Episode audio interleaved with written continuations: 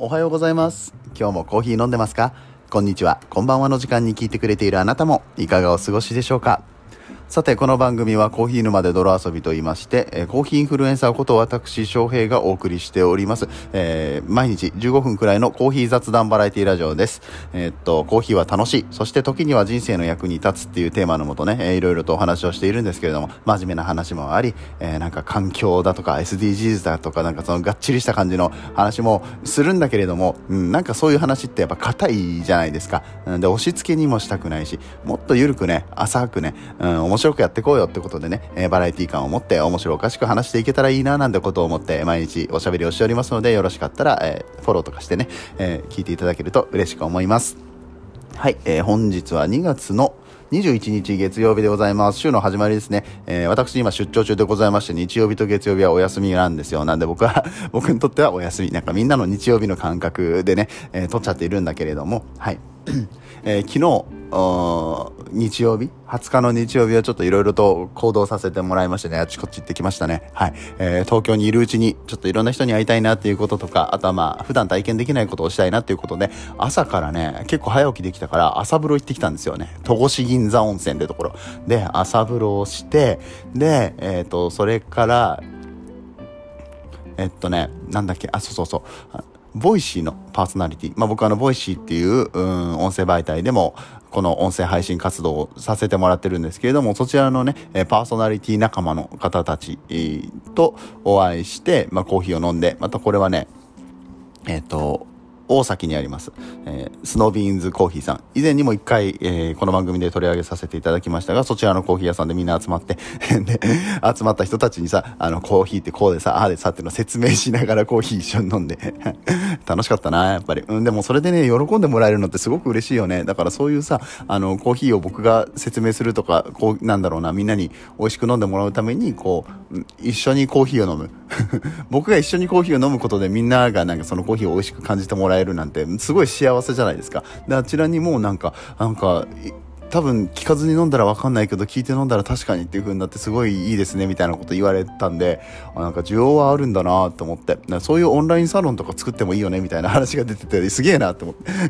あのお会いした2人はね僕と同い年で。であの2人ともなんか自分の会社を持ってたりとかするんですけど、うん。やっぱり発想がすごいビジネスマンだなって思って、うん、そういうことができるんだったらやっぱりサービスにしていくのがいいのかななんてことを思ってて、うん、なんか今年そういうのできたらいいですよね。オンラインオフラインでできたら一番いいけどまあでもね全国からってことだったらオンラインコーヒー会みたいなさ僕が送ったコーヒーをみんなで飲むみたいな会があっても面白いのかななんてことを思いました。はい、えーそんな感じでねいろいろとあちこちコーヒー屋さん行ってるんですけれども。えー昨日はね、コーヒーじゃなくてね、お酒も飲んだんですよ。日本酒を飲みまして。で、その時にすごい面白い話があったから、あー昨日の様子をね、えーちょっと思い出しながらお話していきたいかなと思っております。はい。えータイトルはね、タイトルどうしよっか。考えとけ。タイトルは考えとけやって話で。まあ、いつものことだからね。あの、いつも聞いてくれてる方はご存知と思いますけど、タイトルは後からつけてますからね。大体ふわっとどんな話しようかなってことは、え決まっておりまして、え今日はね、日本酒、飲んできて、えー、熱燗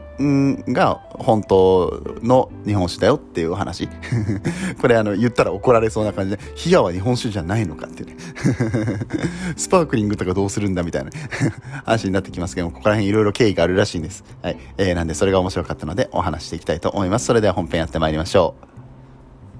この放送は歴史とか世界遺産とかを語るラジオ、友沢さんの提供でお送りします。あのクラブハウスでね、まあ、去年流行りましたよね。うん。あの僕もかなりクラブハウス入り浸っていろんな方とつながることができてたんですけども、その中で日本酒のお部屋があったんです。日本酒の話を毎日してくださる方がいて、えーで、その、うん人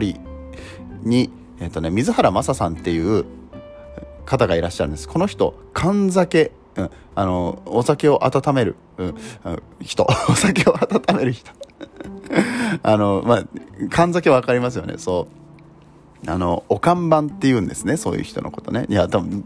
マサさんだけかもしれない。言ってんのはお看板って言ってるのは、マサさんだけなのかな他の人もお看板っていうのかなまだ僕はあの、何人かそのお看板って、マサさんの弟子みたいな人とかね、つながりでお看板って言ってる方いらっしゃったので、もう普通に言うのかなと思ってるんですけど、そう、この、缶酒の、うんスペシャリストなんですよ。うん。で、もちろん日本酒をね、冷やで飲んだ時の味とかって味見をするのにはいいのかもしれないんだけれども、あの、そもそもお米を冷や飯で食べないでしょって。お弁当とかはね、冷たいまま食べるかもしれないけど、基本はあったかい方じゃんって。じゃあ日本酒も温めて飲むのが当たり前だろうみたいなことを言われてそういう考え方はしたことなかったなって思ったの。うん、で、それって、まあ 一瞬、何、こじつけとかイチャモンに聞こえちゃうかもしれないんだけど、実際のところ、うん、戦前はみんな、そうやって飲んでたらしいです。ぬくめて飲むのが日本酒だったらしいです。うん。びっくりじゃない？こう冷たくして飲むもんじゃ冷たくしてっていうかあの醸造してさ置いといたらそれは冷たいんだけどさあの最終的にちゃんとぬくめて温めて飲むのが正しい飲み方っていうのがあの実際に文献が残ってんのかな？まあでもそういう飲み方を昔からしていたという話なんですね。うん本来はそうやって食べていたと。最近になってこういう食べ方になりましたみたいな。例えばまあ多分日本で言ったら生野菜とかもそうかもね。サラダなんてものは多分なかったと思うので、うん、まあ何かと和えたりだとか、生でもね。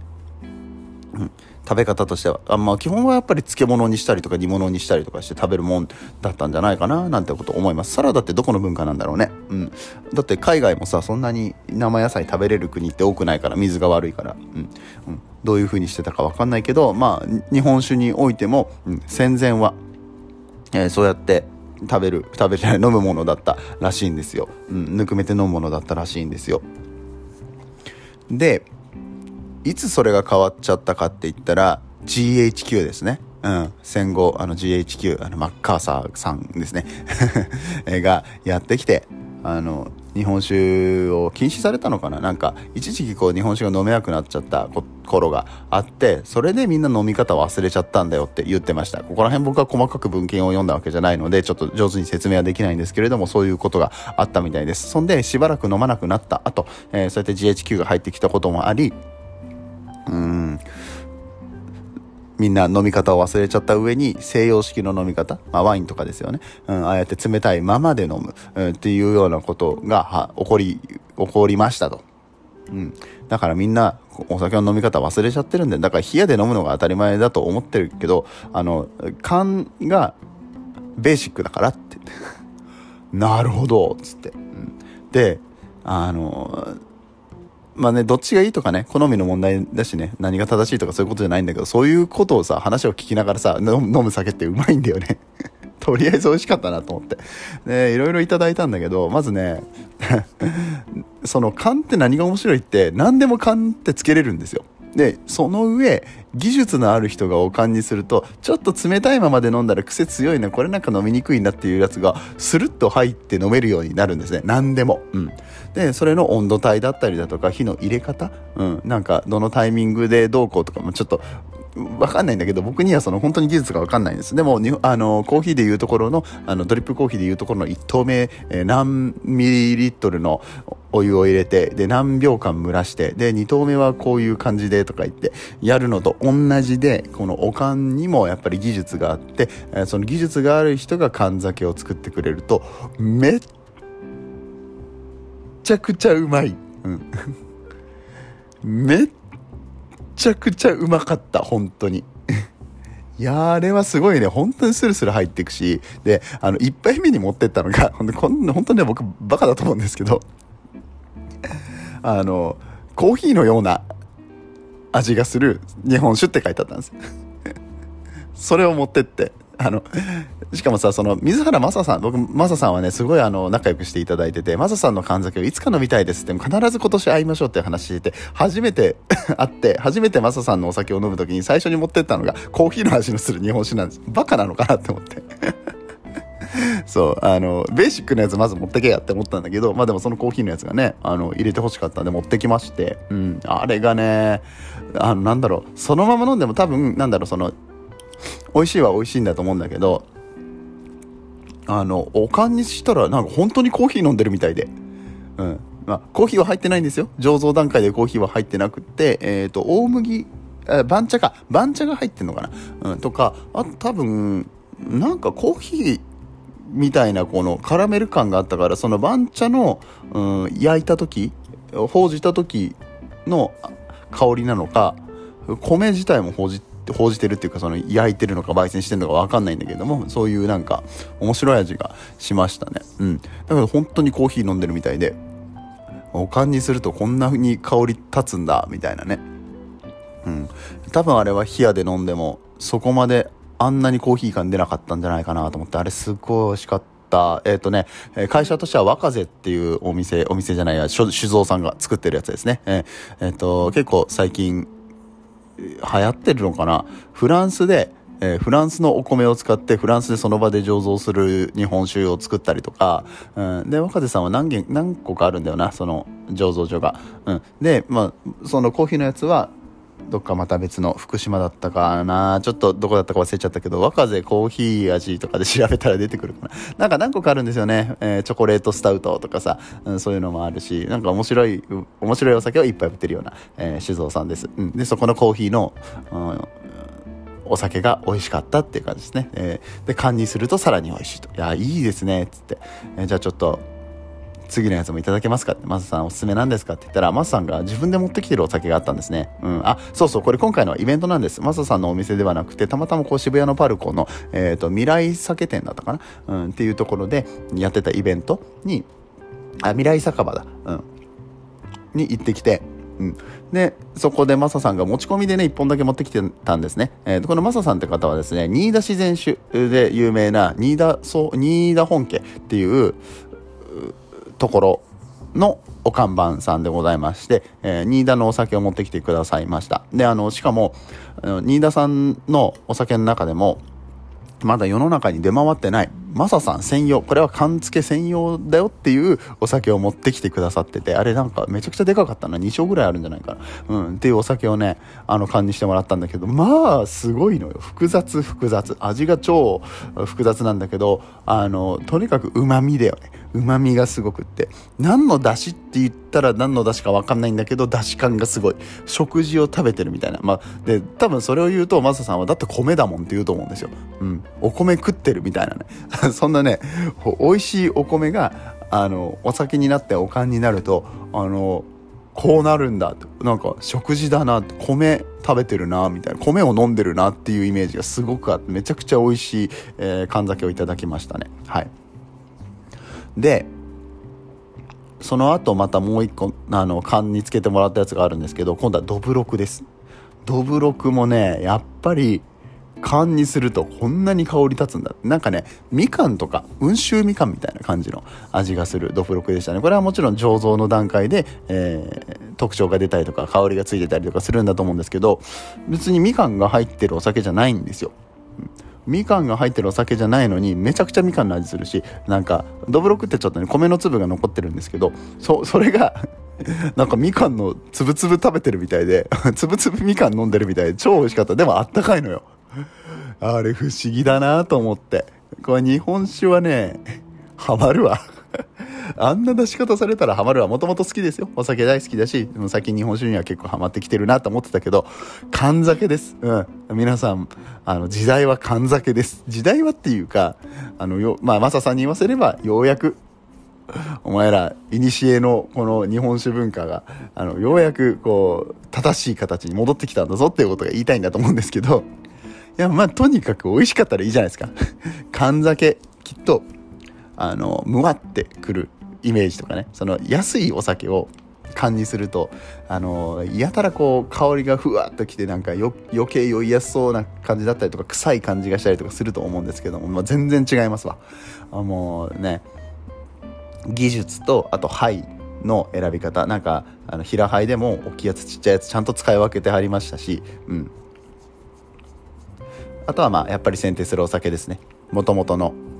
お酒自体が美味しくないと美味しくないと思うんですけれども、まあ、そこら辺含めてね、うん、美味しい缶酒っていうのは絶対体験しといた方がいいと思います。だから僕も缶酒は極めたいなと思います。はい、うん、でまあ正しい飲み方っていうのはあれだけどあのー、本来どういう飲み方をしてたかっていうのを思い出すってすごくいいことだなと思ってコーヒーももともとはこうね見事潰してこうなんか煮出してコーヒー飲んでたわけじゃないですか。イエメンとか行くとね。イエメンだとかエチオピアとかでの飲み方、まあ、イエメンの文とかエチオピアのカリオモンっていう儀式があったりとかね、うん、そういう時に出されるコーヒーの出し方って、うん、まあきっと美味しいんだろうな。今はその技術とかうん、科学とかが発展して、まあ、いろんな文明の利器みたいな部分とかあとその研究の結果こういう入れ方をすると美味しいよっていうのが現代的には決まってるかもしれないけど昔ながらのやり方っていうのもやっぱり忘れちゃダメだしそれは一回体験しとくべきだなってことも感じました。はい。えー、ということで、えー、皆さんぜひ、えー、日本酒、缶で飲んでみてくださいね。まだまだ寒い時期が続きますから、美味しい日本酒を飲んでいきましょう。そして、缶につけるんだったら、えそうね、まあ、今日、さんの、新田本家さんの、うん、お看板さんの話をさせていただいたので、新田本家の新田自然酒シリーズがありますから、はい、これのまあ、えっ、と、そうね、原酒とかがあったら、まあ、それが一番いいんじゃないかな。うん。まあ、火入れとかでも全然美味しいと思うんですけれどもね、あの、新田自然酒、ひらがなで新田自然酒って探してみてください。はい。あの、そちらの方、お酒が僕のおすすめとなっております。えっと、あとはコーヒー、コーヒーっぽい味がしたのは若風ですね。はい。まあ、その辺を調べていただけるといろいろ出てくるかなと思います。あ、若風のどぶろくも美味しいですよ。はい。えー、なんて感じで、いろいろ、え、日本酒でもおすすめがあります。皆さんの日本酒のおすすめ、あとワインのおすすめとかもな、聞きたいな。昨日それから、それからワイン飲んだんです。え、ね、あちこちで、えー、飲ませていただいてハッピーな僕ですけれども、えー、月曜日、皆さん、えー、パリッとね、やっていきましょうね。酒の話ばっかされてね、月曜日の朝から酒の話ばっかりされされてね、何なんだって思ってると思いますけどね、僕が休みなんです。僕はまだまだ休みモードなので えー、こんな感じでやらせていただいてますけれども、はい、えー、今日の話が面白かったよと思っていただけた方は、ぜひ、いい、えー、いいねボタンがないんですね。この番、この、えー、ポッドキャストにはいいねボタンっていうのがないですからね。もうあの皆さんがいいねって思っても、ポチッといいねを押して、あの、いいねっていうのが僕に伝わってくることはないので SNS で拡散していただいたり、ハッシュタグコヒヌマとかね、あとつけたりとか、このリンクをね、えー、コピーして、拡散して、え、くださったりとか、あとは DM とかね、あとはストーリーズのメンションとかね、まあ、いろんな方法で、ね、翔平に絡んでいただけると嬉しく思います。はい、えー、ではではこんな感じで今日は終わっていきましょう。また明日もよろしくお願いいたします。お相手はコーヒー沼の翔平でした。次はどの声と繋がりますか？